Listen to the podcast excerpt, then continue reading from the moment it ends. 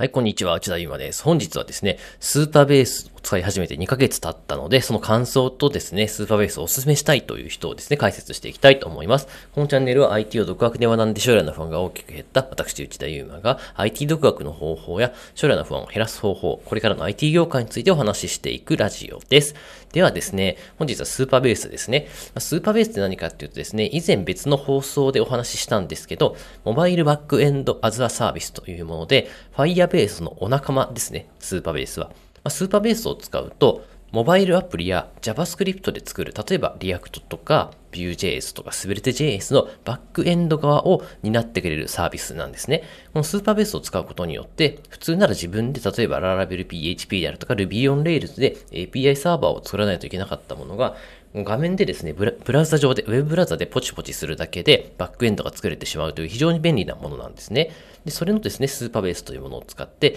もうですね、最高でしたっていう感想なんですね。まあ、ちょっと簡単にお話ししておくと、Firebase っていうのはデータベースに Firestore というものが採用されているんですけど、僕たちが普段使い慣れているリレーショナルデータベースではなくて、NoSQL タイプのデータベースなんですね。そのためいろいろと制限が多かったり、セキュリティ面で課題が多かったりするので、僕はですね、スーパーベースというものの意味をつけました。このスーパーベースは、後ろ側にポストグレス QL がいまして、このポストグレス、ポストグレス QL は、えー MySQL と同じようなリレーショナルデータベースですので、これまでと同じような感覚でいじることができるんですね。しかもこのスーパーベースを使うと、もう必要なクエリ、クエリって皆さん通じますかねあの SQL 文の発行ですね。これを JavaScript からですね、呼び出すことができまして、本当に JavaScript で簡単にですね、例えば、特定のテーブルにだからデータを取ってきますよ。その条件はフェア文を書きますという形でですね、もう本当に JavaScript でほぼ全てができてしまいます。そのため僕はバックエンド開発にほとんど時間使ってないんですよね。まあ、普通であれば大体ですね、フロントエンドのモバイル開発に2の時間がかかったとしたら、その半分ぐらいの時間、1ぐらいの時間がバックエンド開発にはかかってしまうんですけど、このスーパーベースを使うことによってバックエンド開発の部分が大きく時間削減できました。しかももちろんバックエンドサービスで、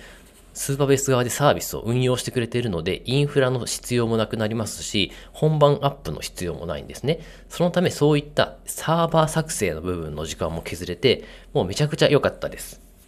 まあ、ただですね、やっぱりまだベータ版ということもあって、若干不安定なところとか、ドキュメントが足りない部分はありますが、それを補ってあまりある分の魅力があったので、これから僕はですね、いろんなサービスのバックエンドにスーパーベースを使っていきたいと思います。そして結構ですね、これを聞いてくださっている方には、スーパーベースってベータ版だから、なんかリスクがあって使えないよっていう方いるかもしれないんですけど、結局裏側にいるのは PostgreSQL なんです。そのため、同じような型を、まあ、PostgreSQL でも MySQL でも大丈夫です。同じようなものを再現すれば、同じようにアプリを運用することができるので、リスクはかなり、むしろですね、Firebase よりも少ないんじゃないかなと僕は考えております。まあ、そんなこんなでですね、2ヶ月間使ってみたんですけど、もう本当にですね、悪いところがあんまり見つからないなっていうところです。あと気になるお値段のところなんですけど、基本は無料でいきます。そしてもし今後サービスがスケールスケールしていくようなことがあれば、有料プランで入るという形にすれば全然いいので、まさに自分の使っている時間をですね、このスーパーベースに課金することによって大幅に削減して安定することができるといったものなので、ぜひともですね、今モバイル開発とか、先ほど申し上げたみたいな JavaScript フレームワークでアプリを作っている方はですね、ぜひともスーパーベース一度使ってみていただければなというふうに思いましたので、2ヶ月後の感想でした。またですね、今後、あの、Google Play Store や App Store にアプリを出していった際、スーパーベースってバックエンドに置いといたらどうなんだっていう話もですね、まあ、2ヶ月、3ヶ月後ぐらいですね、3ヶ月後にですね、していければと思いますので、またですね、続編を楽しみにしてください。それでは本日も最後までお聴きいただきありがとうございました。僕はですね、今、英語圏にアプリを出して自分のお金を稼ごうというですね、企画をやっておりまして、それのですね、背景とか、なんで英語圏にアプリ出すのっていうところをですね、メールマガジンの方で配信しておりますので、ぜひともですね、ちょっと日本って貧乏になってきてるじゃないですか。日本ってどんどん景気悪くなってきてくれるんで、あの、英語圏アプリで稼ぐことに興味がある方はですね、ぜひとも概要欄のリンクからですね、メールマガジン読んでみてください。それではですね、また別のラジオでお会いしましょう。さようなら。